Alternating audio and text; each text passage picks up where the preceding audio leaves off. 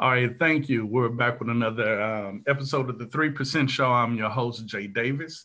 Sitting in, we have my special guest today, somebody that I know, adore, and has truly set a foundation of good people in Houston, Texas since I moved here. We have Miss Already. How you Already. All right, all right. Well, here I'll break it down. The reason why it's called the Three Percent Show is because I have a quote that I live by and and pretty much believe in. People will show you ninety seven percent of their truth, but the three percent of the truth that they don't tell you holds unspoken power in their life. So that means that it can be the worst thing, it can be the best thing, it can be the thing that drives you and and gets you to the point where you are now. So without further ado, I am so honored so privileged to have you on my show. Uh, for once, you were one of my first friends that I've met when I moved to Houston. You kept it 1,000 with me.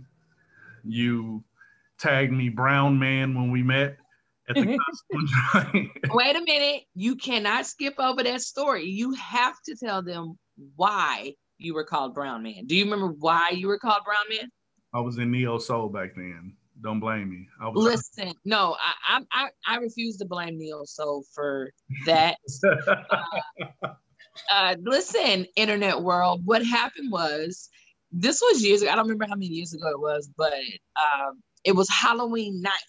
Uh-huh. And so my my friend and I we decided we were gonna go bar hopping, and I was Batwoman, and she was I think Supergirl, and mm-hmm. we go to this club and uh, what third ward? This yes, which is now what, what, do they call it now? The museum district. They okay. call it the museum. Civilized it's on the other side. Yeah, uh-huh. it's on the other side of 288.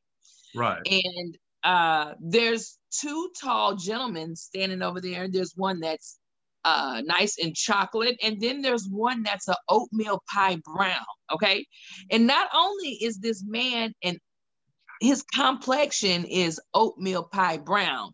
This brother has on an oatmeal pie brown shirt. This brother has on an oatmeal pie brown pants. This brother has on an oatmeal pie brown shoe, a belt, a hood. Like this man was brown literally from head to toe. So I stepped to him and was like, What's up, brown man? you so that's how it was. This is wait, I wait. If I'm not mistaken, didn't your friend have like a note on his chest or something? He did. I Do you remember what, the note said. said? I forgot what the note said. Damn it! It was clever though. It was really clever. I don't I remember. He had his phone number on there or something. No, no, it wasn't a phone number. It was something way clever than that. Mm-hmm. To where you were like, oh, oh, look, okay, okay, dude, you, you know. But it was, it was funny. It was really clever. But there was nothing more funnier than Brown Man. Dun, dun, dun, dun. Why you ain't got no friends right now? So as you can tell, we got history. And uh, like I said, I'm I'm very proud of her because she's moved from Houston to pursue comedy, writing, hosting. She has her own podcast series on Spotify. I'll let her get into that a little bit more in a little bit. Um, number one, thank you for appearing on the show. My pleasure. I needed that. I needed that. Um, number one, I want to ask you is is as a human being, but even more in the entertainment business as a comedian, how are you doing during COVID? Like I've watched people like Kev on stage and more host different things viral. I've seen people still do shows with limited um, audiences. What kind of a space is it putting you in in a creative mind flow? Well, you know what? It's kind of between COVID and myself, I've kind of furloughed. You know what I'm saying? Like, you know, things have shut down, clubs are operating different. Their your your pay is different, you know, your capacity of performance is different. So everything is different. Yes, there are those online platforms, but you know, I'm a comedian. I operate off of energy and mm-hmm. you know, it's it's hard for me to do a Zoom show you right. know what I'm saying? Like, you know, it's it's just hard because that laughter kind of fuels your fire. You know what I'm right. saying? So, excuse me. So just to uh, just to run my jokes off and don't hear anything, you know, I, I don't I, I don't know what's happening. You know what I'm saying? I'm just like, okay, I'm, I'm gonna just keep going. I'm gonna keep. And going. I can understand that because you can't tell if you're bombing on a joke, which I'm sure that you don't many times, or if people are really into it and how to elaborate on it, just to keep right. continue to laugh going. Right. Even if someone isn't laughing, you can still see their facial, whether they're mean mugging you. You know what I'm saying? Like mm-hmm. you can mm-hmm. direct that energy to them. You know, it's energy is contagious. So, um, like I said, since since March, I think I performed three times. Really? Um, and yeah, they were this summer. Uh, and I realized I wasn't ready. Like, you know, just the whole having to be extra precautious. You know what I'm saying? And here it is. I'm amongst co-workers slash friends, and I can't greet them. I gotta talk to them through a mask. I gotta, you know what I'm saying? So the whole energy is off for me. You know, I don't I don't think people realize it's and it's no different than when you have family and friends. Like mm-hmm. I've been around comedians and y'all love on each other, y'all laugh, y'all joke, y'all play pranks. So it's really an intimate, right. it's an intimate circle. It's like a fraternal circle within comedians, depending on how good you are or not, or who you're gonna set up. But I I can understand the the not being able to just be yourself and just right. laugh without feeling weird. Right. I did. I went to open mic last night. That was like my first open mic in forever. It went it went good. I wasn't gonna perform, but then you know the host was kind of like, please, you know, you know, you're here. Just, you know. so I was like, okay. And um, you know, it was really rejuvenating, you know, but I'm but here it is. I operate in a profession that requires the public. So here it is after the show, people want to talk to you, but all I can think about is you too close. Right. You know, I got to have a conversation with you with my mask on. You know, it's just a whole different. I'm used to being able to smoke a blunt after we perform. I don't want to smoke after nobody no you know? And even though they say fire kills COVID, I'm not trying to find out with my joints. Okay. Like, no, bro, you smoke your joint, I'm gonna smoke mine, we're good. And that was here in Houston, right? Mm-hmm. Okay. So keeping that Tuesday in mind. nights at Carrington's comedy night. Karen? It's comedy yes. night? Okay, I'm gonna have to check it out. See who's funny. Who's funny. Eight to ten thirty. Eight to ten thirty. Eight to ten thirty. Shout out to Cliff too. That's the host. All right, Cliff too. I'm not even gonna say, but I, I can understand the Cliff. This is my question for you. Where are you originally from? Because a lot of people that start in one state and city never uh-huh. been route. So where are you originally from? I'm originally from my mama and daddy. Okay. Uh, balls? Huh? Huh? Okay, your mom and daddy. What else? nah, I'm originally from my mom. You know, I I I originated in my daddy's sack. You know uh-huh. what I'm saying? And then, you know, that was a Louisiana sack. You know, oh, and so then, you- um, you know, I, I got transplanted into my mom's uh womb in Houston from Houston. So you uh-huh. know, I'm I I I claim myself as a Louisiana Texan, you know, mm-hmm. and I pride that, you know, we call ourselves latex. So, you know, but the streets of H Town raised raised me. I'm not allergic to latex. I can dig it. I can dig it. So being in Houston, Texas, how was it for you growing up just in the era? I'm not gonna say your age, but how I'm proud, baby. I'm proud to be that 1978 baby, but we had class, so we, baby. We alike, we alike. How was it growing up in Houston, Texas at that time? Because a lot of people um, would think of Houston, Texas, and think of things like Kappa Beach or maybe um, Galveston, where they have Juneteenth and more. But what was the feeling at that time of growing up in Houston, Texas, being black in Texas? Um, you know, it, I didn't realize the difference in being Black in America until I moved to the Midwest. Really? Like everything, like Northern, it just, it's a different type of freedom. You know what I'm saying? I feel like growing up in the South, we had to coddle a lot of people because, you know, it's white people. So we had to coddle a lot of them.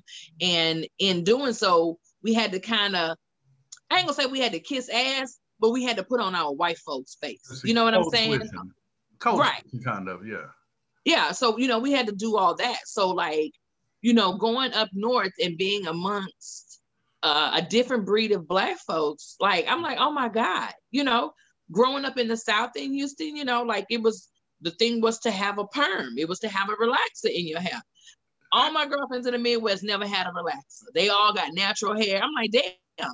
You know, I felt like growing up in Texas, I have, even though I got my ratchetness, but I have my conservativeness about myself. Absolutely. You know what I'm saying? I take pride on my Southern Belle, even though that bitch is grimy, but I take pride in her. So are we talking Southern Belle uh, like Jason's lyric? Southern Belle, because that's hell, that was not Southern that's Belle. the first time I ever saw Houston. I said I ain't never been nowhere before.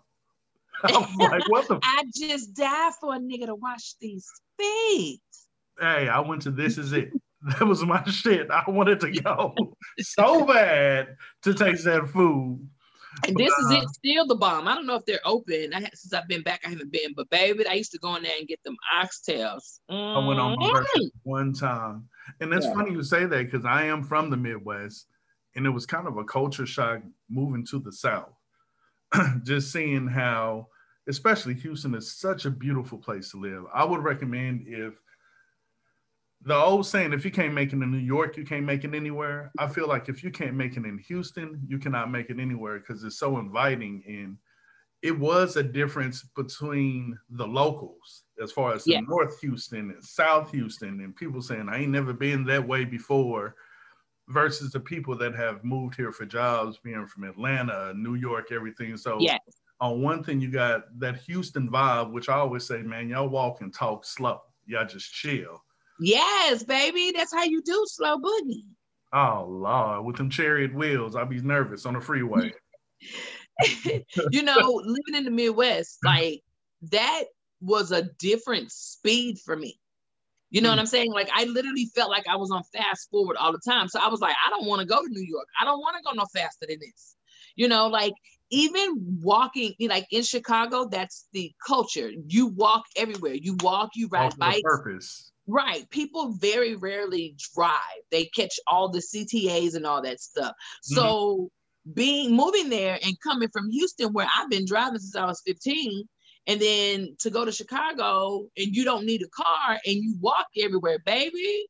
These thighs was rubbing together all over Chicago. Okay. I'm not used to, you know, it, it's so hot here. I'll drive to the end of the driveway to get the mail. You know what I'm saying? But in Chicago, when the weather is good, you want nothing but to be outside. So I just noticed the difference in the in the whole culture in from the speed. No matter how fast I thought I was walking, it was some motherfuckers walking faster than me, and I'm just like, how? cold as shit outside. This ain't the South. yeah. I went to church with a full suit on the first time I came. By prayer, I was taking that off. I was like, look, this ain't the vision. I am sweating and they gonna think that I'm hiding something in church oh, over in Ooh, That's hilarious though. You know, that's hilarious. People be underestimating our heat out here. Like they it really is. underestimate it. And I've, so. I've never experienced anything like it. Where when you go to the mailbox, your ice is melted in your cup. I've never seen anything like it. I'm, you go to the mailbox, you come back looking like you just ran in two miles. Absolutely.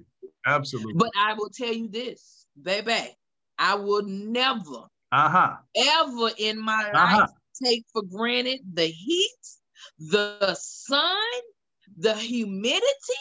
I'm telling you, in Chicago, without having heat, the sun, and humidity, I was the most depressed, ashiest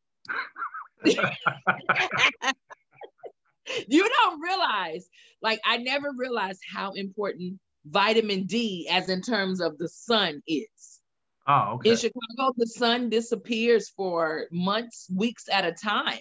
It literally looks like on on the Lion King. You remember when Mufasa died and the Pride Lands was just black?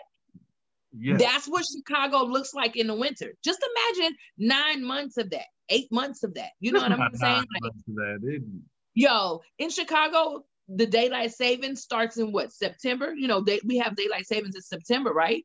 Yeah. So in September, August, September, it starts getting dark. Like today, the sun will probably set at about 4:15. The sun will go down by 4:15. You know what? I've had enough about this southern this this cultural shock. I feel like it's light skin versus dark skin, north versus south. Yeah. It's a bull. I got PTSD, yo, from from going from the south to the north. I know where I'm. I know where I'm celebrated, and I know where I wanted, baby, and that's down here for these southern. so check this out. At what point in your life, like, um, tell me about the kind of kid that you were growing up, and then at what point did comedy introduce itself into your life? At what point did you have that light bulb moment, like, oh, I'm kind of good at this, or was it a reasoning, or what happened? Because you seem um, you seem like you're hilarious already. Uh, I mean, no pun intended, but already. Um, well, absolutely a pun intended. But as a kid, I, you know, it's so funny because I have always considered myself to be shy, but others don't consider me to be shy. Like, will agree with you, you know, one thousand percent. But right. I feel like you know, you know, growing up, I was a a oversized kid. You know, it's different when you're an oversized boy, but when you're an oversized girl, you know, you you gotta handle yourself differently. Your mama, you can't be jumping around. My mama used to always tell me to sit my big ass down all the time. I just remember being a big ass, sit your big ass down. You can't be jumping around and doing all that ignorant shit. You too big for that. You know what I'm saying? So yeah. I always felt like I had to make myself small. You know what I'm saying? But I've mm-hmm. always known I was silly and goofy.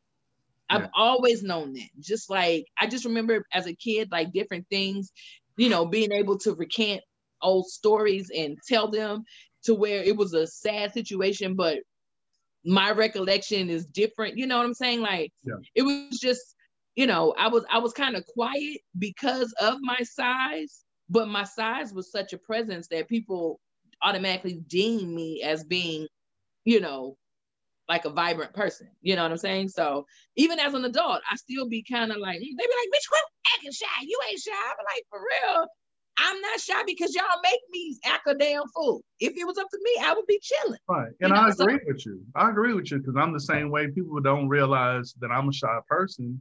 I would rather make other people laugh to deflect away from my truths and being able to communicate with some people. So I can right. embarrass the shit out of myself yeah karaoke with comedy with laughing and joking but it's really because my life being tall skinny and i was ashy. I mean adam's apple ashy. My hair used to look like plinko on the price is right. All day. Until i got a haircut.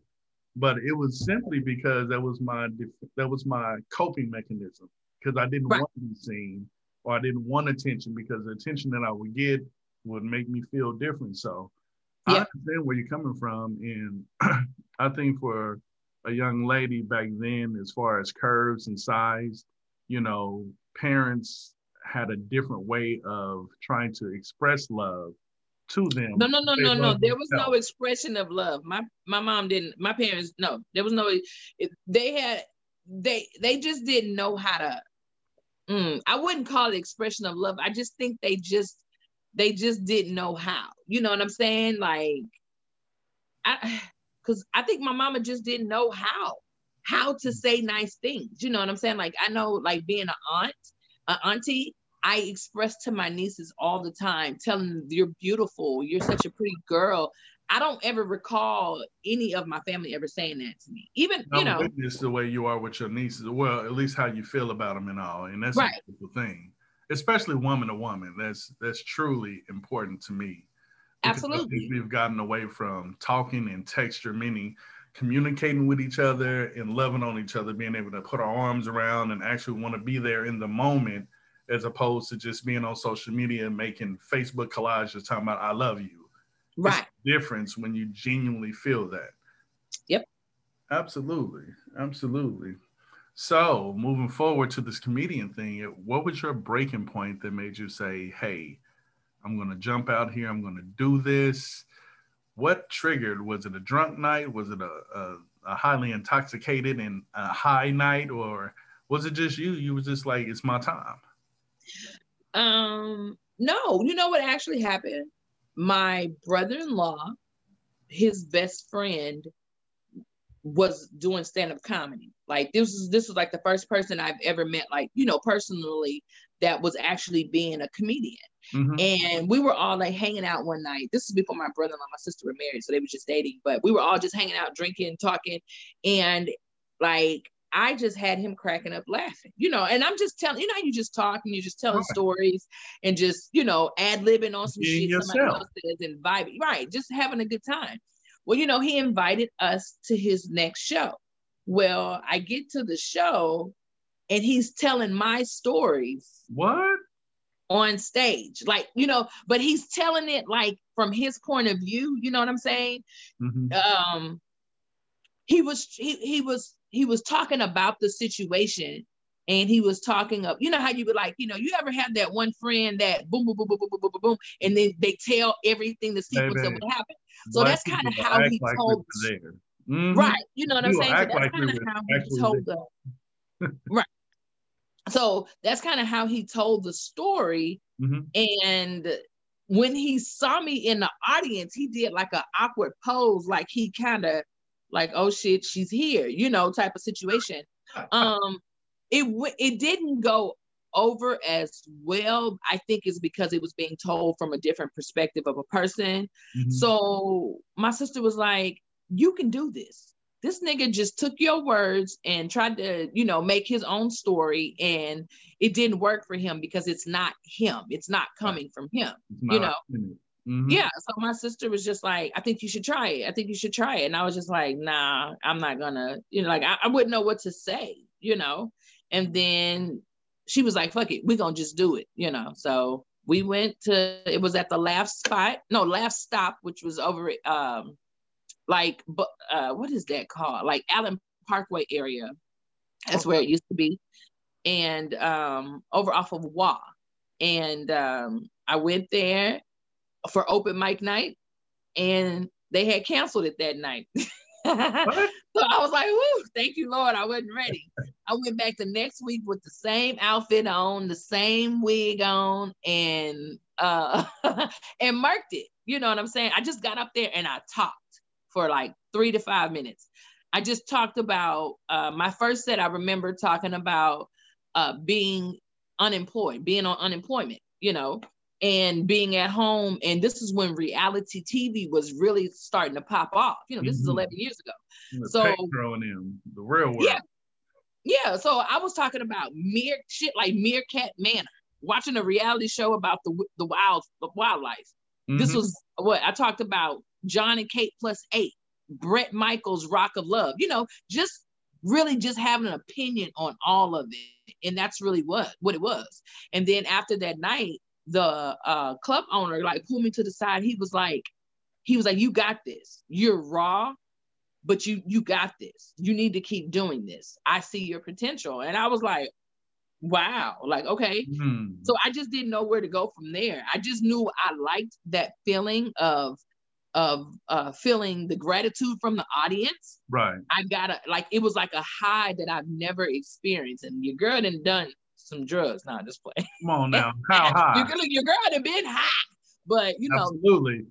But performance, it's literally, I understand when Beyonce says it's an out of body experience. I understand yeah. because it literally is. And I just enjoyed feeling that all the time. And it got to the point one day a week wasn't good enough. So I was hitting it five, six, seven days a week, like nonstop. Non- At one point, I was calling myself the Lil Wayne of comedy because I was jumping on everybody's show. You remember at one point Wayne was on everybody everybody's stuff. That was me at one no point. Whole CD, but you was on everybody else's stuff. Yeah, yeah.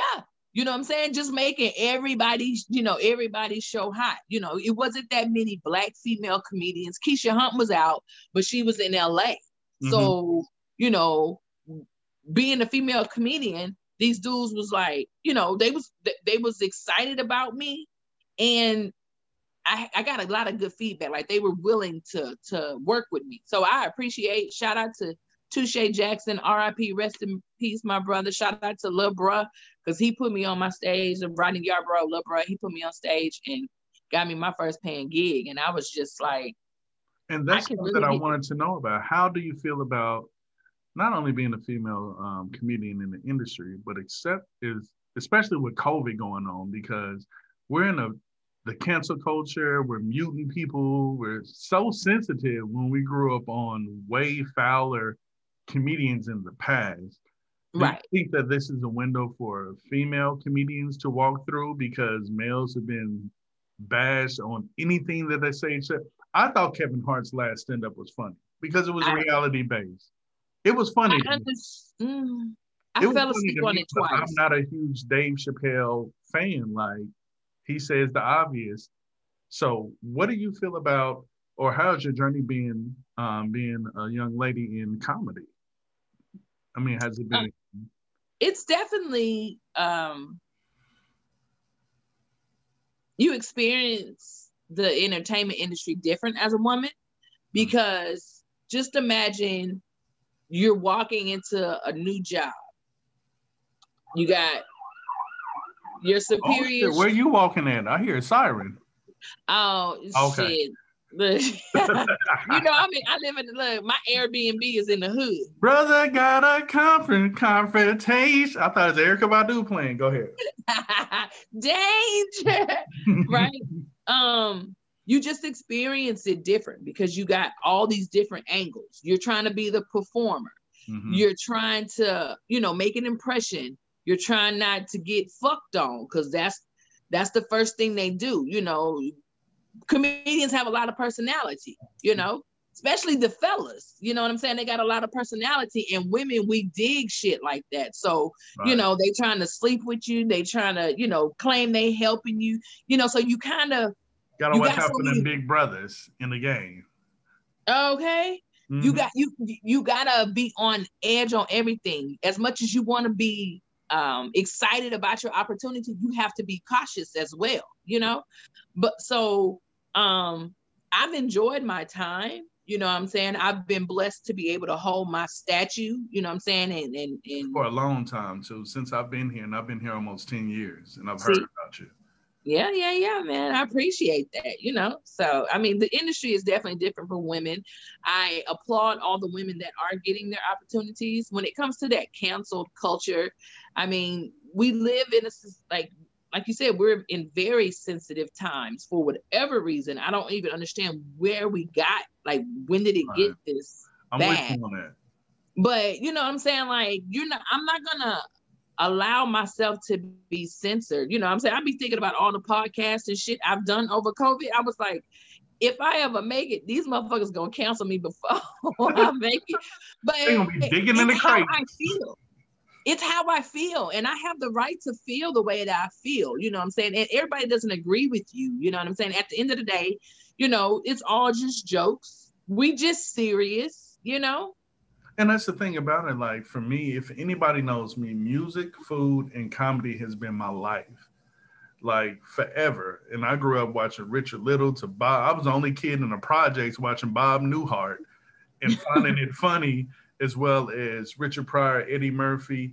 So for me, it's almost like comedy is either comedy or you're doing comedy for the culture and I find it hard because I don't rock with a lot of comedians I heard. Like a friend back home, Bobby J, love his comedy. He's in your face. He's blunt about it. He's unapologetic. I love things like that. And that leads me to when me and you had a conversation about Richard Pryor. When I mention Richard Pryor, you do not think that he's the funniest comedian that ever walked. I know. You know what? I um I don't know. I've just seen a, the, the couple of like stand-ups that I've seen. And I remember watching the first time ever watching Richard Pryor. It was so funny because I was on a date in a car and the nigga had, you know, this is back when niggas used to put screens in their car. Oh, you had so, a baller.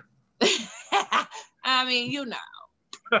Back but, um, had, let's kick an episode. Go ahead. Right. So you know, we had the date was over.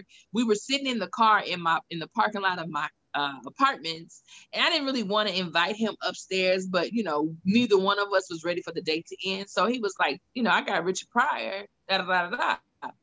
And uh, I was like, okay, I've never seen a Richard Pryor stand up. He was like, what? So we sitting there smoking in the car, you know, watching this Richard Pryor, and I thought it was hilarious. Like I was crying, laughing.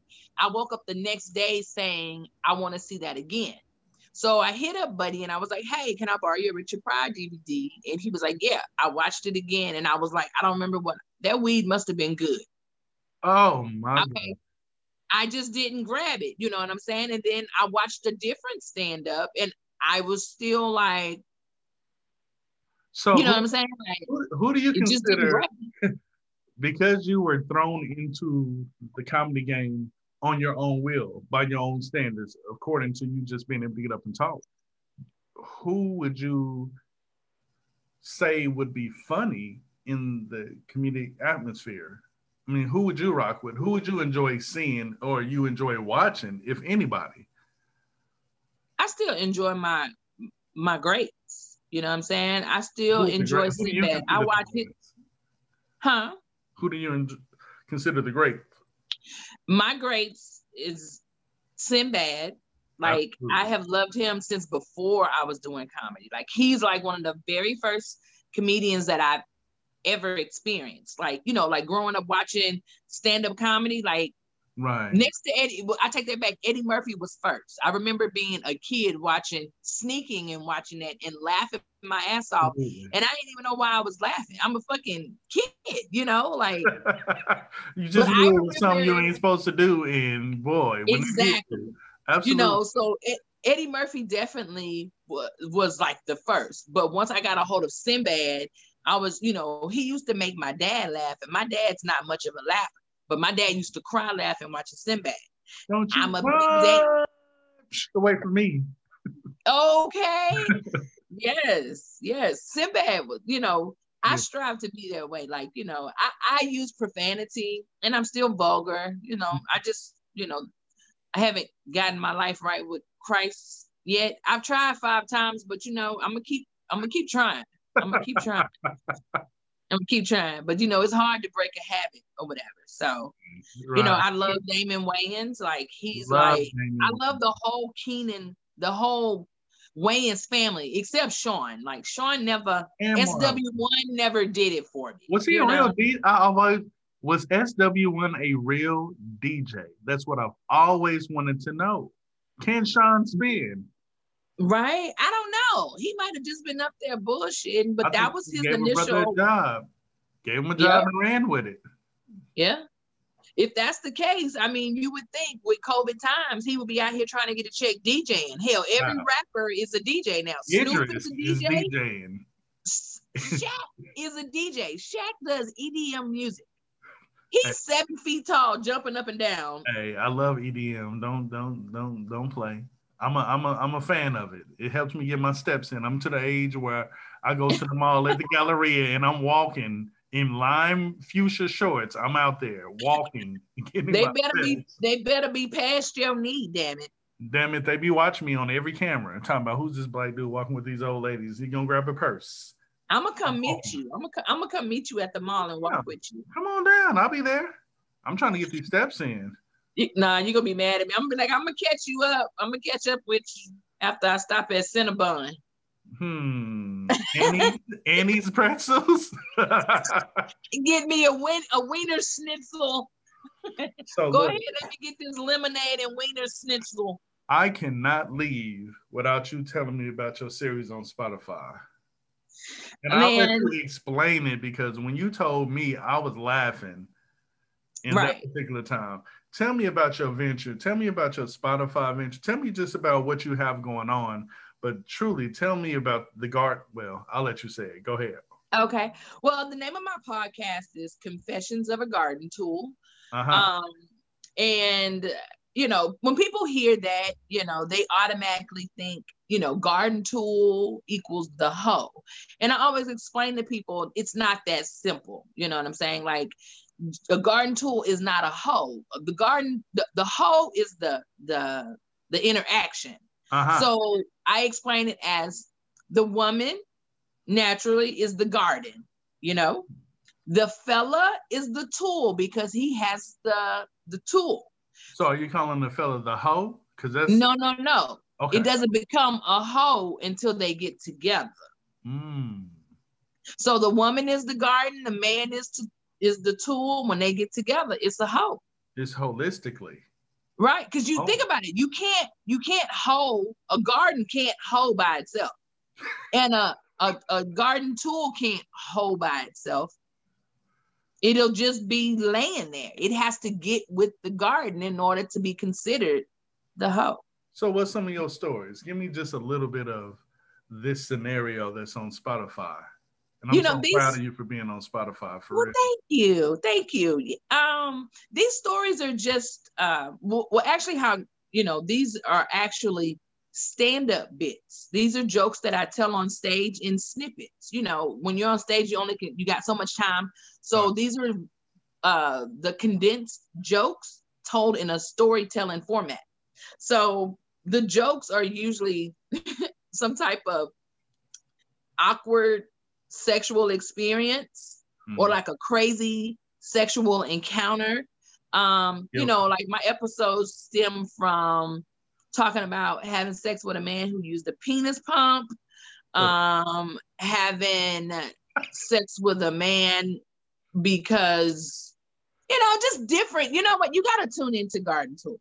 You got to just tune into these stories. It's just me story explaining uh, just different encounters. I mean, if you think about it, I'm pretty sure there's been a time you've had sex with someone and something awkward has happened. Yeah. I mean, I have a, um, mean, you know, I, another snippet. I have an episode of trying to perform uh, the swallowing act for the first time, and it didn't really? go over so well. It didn't go over so well. Uh huh. Uh huh. Mm-hmm. What we episode had, is that? I'm gonna tune into that. What episode yes, please, please do, please do. So you know, we, I, I, I've, I've, uh, I haven't, um, I'm, I'm getting them edited to to go up, but you know, I've had a couple of other comedians on, and we've discussed, uh, you know, garden tooling. We've discussed, you know, just different antics being, of, you know, just being in an adult intimate settings. Absolutely, being from the Midwest and moving to the South, where it's kind of structured and old school. Some of the things that I've experienced have when I bring it here, it's just like, what? And the only way that it breaks is when they get on social media and, and find out different words and platforms. And like, I miss the old days when everybody wasn't a squirter. I just damn. That's like the goal. Everybody, everybody's a squirter. I remember when it was sacred. Now everybody just lemonade everywhere. I'm like, right, you it. know.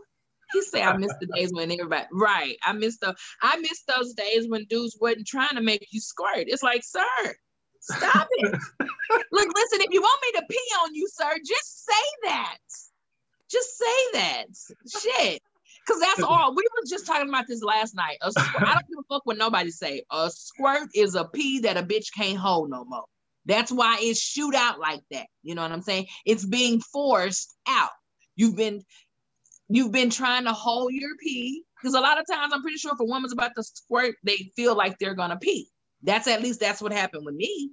I thought I was gonna pee. I was like, oh my god, I'm gonna pee on myself. He was like, no, you're not. Bam, bam, bam. And next thing you know, it was just wet everywhere. Understand, it's it's gold, so it's like a first place trophy. It's it's stroking the man's ego. Sometimes Listen, until that until he has to wash the sheets or he got to go to wash the interior.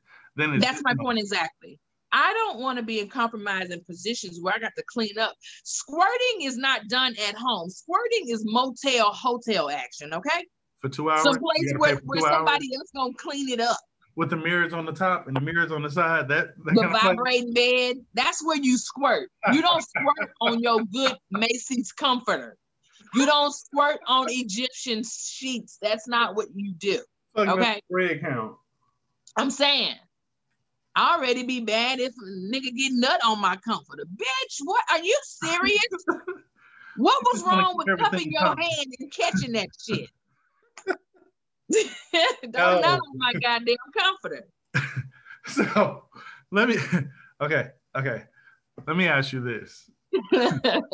Confessions of a Garden Tool, y'all. How about that? With all this going on, and I'm bringing it back to the 3% portion, in your life, what do you consider your 3% as far as what got you to be on a show like this? What made you who you are? When did you come become um, to realize the realization that Miss already I'm comfortable in my skin because we talked about growing up uh, when people want to shrink you more or or put you in a box or tell you this is where you should be, this is the platform, this is how you should act, versus other people pulling you and saying this is your life.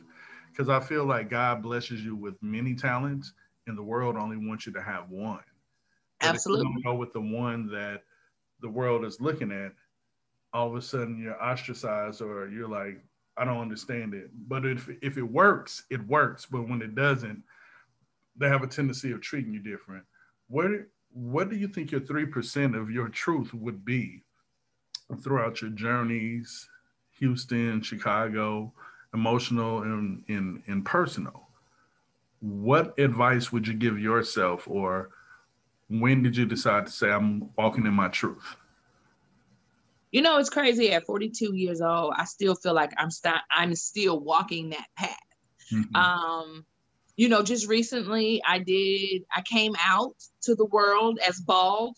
No homo. I'm not gay. You're a, you're fly. You are a fly. I remember you told me a story, but your eye, you know, I'm an eyebrow fanatic. Your head, your you popping. You look like one of them Braxton sisters. Come on, go ahead. Look, I don't know how to feel about that one. They fine. The the one is fine. Tamar fine, but go ahead. Oh my God, Tamar ain't got no booty. Towanda is the fine one. she may not be the best about. looker, but she got the best body of them all. Well, you know, I ain't a body person. I'm more eyebrows and head shape. Go ahead, Almond. okay. Well, uh, because I smoke weed, I forgot the question. What is your three percent? What is your truth that you realize from a kid to now? What inspired you to either crumble or what inspires you to be fierce and do what you do to be the best miss already that you can be and present yourself. At what oh okay. Right. Um like i said i'm still coming into my my truth. Um me finally being able to be who i tr- truly am and not hide behind um hairs. You know they're really optional now. You know once once you expose yourself in this light you can't take it back. But mm. um you know I just strive to to be a better me. You know what I'm saying? Like I'm not a mother, but I do have nieces and nephews. I have godchildren. I strive to, you know, uh, provide them things I didn't have, like you know, like just a general type love situation, um, and you know, just being a support and trying to actually find out what their aspirations and dreams are, and trying to push them to that, and mm-hmm. not really be like our parents were. Our parents, we they were coming off of segregation and all that other stuff. So growing up in the 70s, I felt like black folks made their children either to be a doctor, a lawyer, a teacher, or engineer. Absolutely. You know, those were the expected professions for um for black folks, you know, to to be considered professionals, you know. So, you know, me like stepping out on faith and, and and truly believing in myself and being out here trying to, you know, share my talent with the world, I like to you know, project that on the people. You know what I'm saying? You don't realize how much your journey affects other people. Absolutely. And being on social media, people see you in a light because you post what you want people to see. You post what people, you know, especially being an entertainer. I'm I'm a private person, but I'm also a out there person, if that makes sense, you know. Absolutely. So for me to post private personal information, that means I'm at peace with it. So, you know, I've just grown to understand like everything is done in time. Like in time. Like you can't rush it.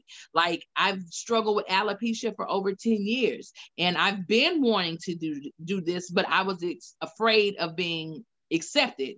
But when you get to a point when you're like, I don't care about acceptance, mm-hmm. you can move forward. And I would like to, I would have liked for somebody to tell my young self to accept myself. You know what I'm saying? To accept who you are. And there's no telling who I could have been back then. There's no telling if I had been, you know, that and that's why factor is that if it was projected back then, you would have been marveled. And you still right. are marveled, but you could be marveled now because you would have been ahead of your time if right the correct influences. Well, I've always validated. been ahead of my time. You I've have always been. been. Uh-huh. Uh-huh. Okay. uh-huh. But I mean, I, but, I, I truly understand that. Go ahead. I'm sorry. But you know, my three percent revolves around God. Mm. It revolves around my family, and then most importantly, it revolves around me. That's my that's my main. Don't nothing else matter but them three. You know what I'm saying? And I have to be on top of you know myself. I have to be on top of myself physically, health wise, to be there for you know God is blessing me to be here. So I need to be doing what I need to do to please him. You know I'm saying? I have to be here for my family. They need me. They expect me to be here. My mm-hmm. friends and they're all. So, you know, with it all, you know, those small that small little 3% is really it, you know, is is pretty much my, my my all. That other 97% shit doesn't matter to me. it really doesn't. Absolutely. It, and you know, it's it's so important. And that's why I said um that three percent could be the, the things that people would be like, well, why didn't you lead with this in the beginning? I either would have been here or I would have bounced. And I think once you're comfortable with that three percent and and know that it either devastates you or it encourages you to do more and be more, I think that's the clarity that a lot of people truly are searching for. Right. Because listening to you talk and learning more about you, even with this, is so inspiring because, like I said, I think you're a beautiful person inside out. I cannot talk to you for a year or two years, and when I pick up the phone, is "What's up, Brown man?" and we just start talking more and more. And I've always saw the light inside of you, and it's one thing when people don't understand it, but you've always known your light, and that's why I commend you so much for leaving and then coming back because you know that if the time permits or when the time comes, you can leave again. And I think right. it's so important. And I love the way that you care for your nieces and nephews and how close you are with your sister. And for me, that was important because I wasn't seeing that when I first moved here. And you've always kept it a buck with me. So I appreciate that. No matter right. what, like you are valued in my almost 10 years in Houston. You did that. That's why when I was like, I'm gonna do this podcast because I've been talking about doing radio forever. Because when I was a kid in the third grade, I told my mom I wanted to be a stripper, a history teacher, Richard Pryor, or a DJ. I've done two of them. So to see somebody carry out that light that's from Texas that went to a cold state, hmm. I know it's real. I know the blood still works. Yo, you know, it's so funny because when I was a kid, my mom used to always ask us, what do we want to be when we grow up? And that's how I came to the presumption, like as an adult, coming off of, you know, my mom's generation, how they just want us to be those four or five generic things. Mm-hmm. My mom wanted me to be a nurse. She wanted my sister to be a lawyer. But every since my sister was a kid, my mom would ask her, Where do you want to be? I want to be a lawyer. I want to be a lawyer. I want to be a lawyer. When I was a kid, I used to get a whipping all the time because she never liked my answers. I told her I wanted to be a cab driver. This nigga lost her shit. She was mad as hell. You ain't no goddamn African. Wait a minute. What? what does that have to do? I'm a kid. What does that have to do with me being a cab driver? You know what I'm saying? All yeah. it was was I saw an episode of Muppet Babies, and Kermit was the cab driver, and he drove an astronaut to the moon and he made all this money. I was like, oh, that's what I want to do when I grow up. Guess what? though? Fast forward 2016 to 2020, I was a my own independent contractor with Lyft and Uber. Guess what? I was my own boss, making my own money. I was not a cab driver, but I was in my own independent transportation. You uh-huh. know what I'm saying? Like I made that happen you know, it kind of manifested on its own, even though she told me, no, that's not mm-hmm. what you want to do. You know what I'm saying? I told her I wanted to do radio. Are you kidding me? You gotta know somebody to know somebody to tell somebody to know somebody to know somebody to know somebody. So guess what? I put that in the back of my head. Fast forward, 20, what was that? 2010, I did my first internet radio show with Old Grumpy Radio. Fast forward to 2016, I was I had a morning show with GMT Radio 90.3. I it manifests on its own. You know what I'm saying? Mm-hmm. You know, so these are two things she told me I could not be, and I needed to be a nurse or a teacher or a doctor. And in in actuality, I am a teacher. I speak to the world. I motivate. Absolutely. I talk to people about everyday life. I talk to I deal with people who have problems all the time. I I teach my ministry and it's it's reciprocated you know what i'm saying? And people receive it. So it's just funny. That's why to this day my niece told me she wanted to be a goddamn dinosaur. Guess what? Let's get your dinosaur game up. Hmm. You know what i'm saying? Like i don't i don't want to i don't i don't want to deter but I feel you.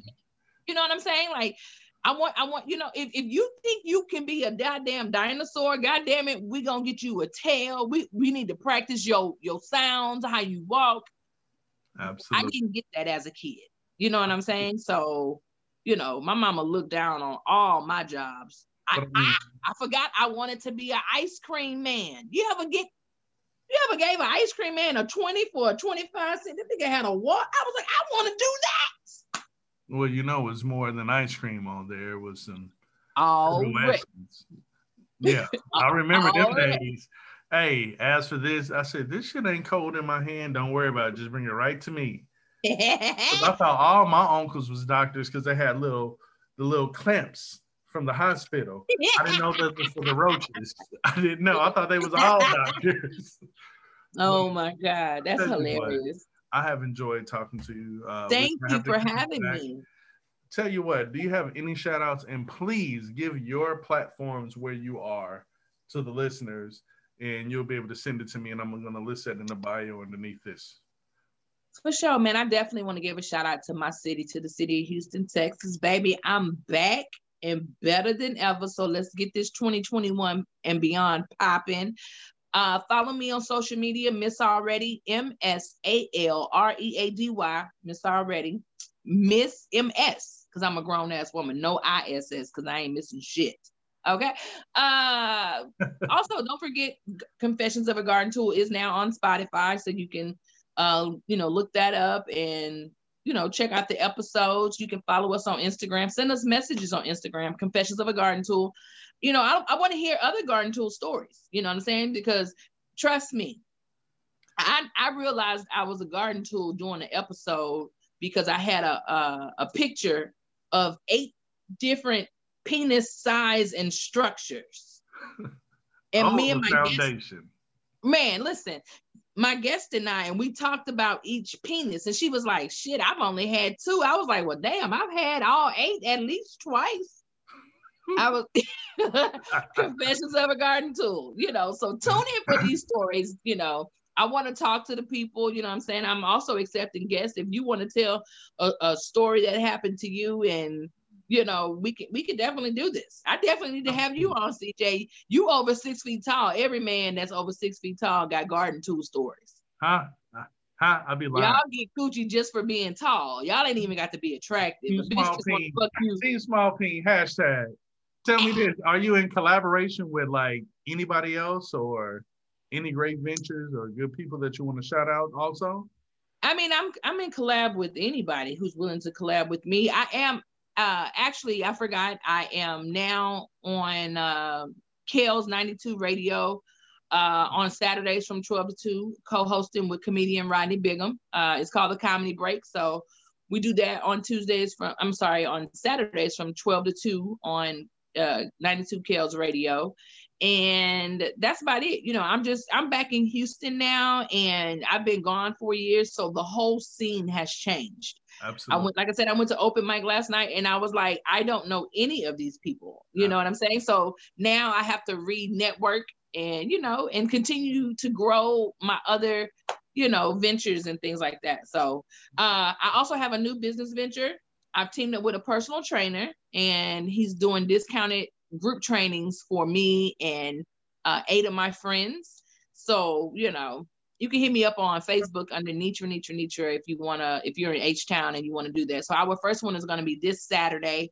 It's you know they're gonna be five dollar classes. It's just a, a one time fifteen dollar registration fee, but every time after that the class is only five dollars. So right now we'll be doing every Saturday morning at 7 a.m.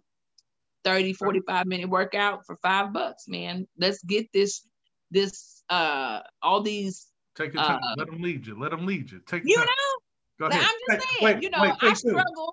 Get it. I struggle as a as a as a 40 something year old woman with trying to stay fit. You know, the older you get, you have to exercise. You have Absolutely. to eat. I gained 45. I do not look the same as when I first touched down. Chachos is in the yeah, I'm so glad Chachos is closed on the inside. It's saving my life.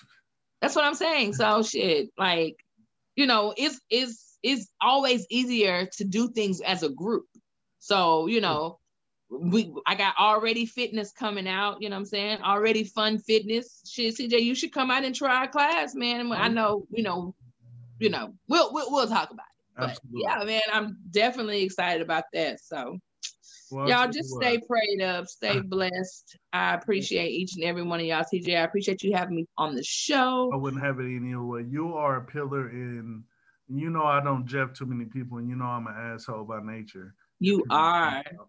But I'm just kidding. You, you, know what? He says that. CJ, you have never been an asshole to me. Like you never did. You, know, it's just you ain't too much sometimes. you know energy. You've never been an asshole.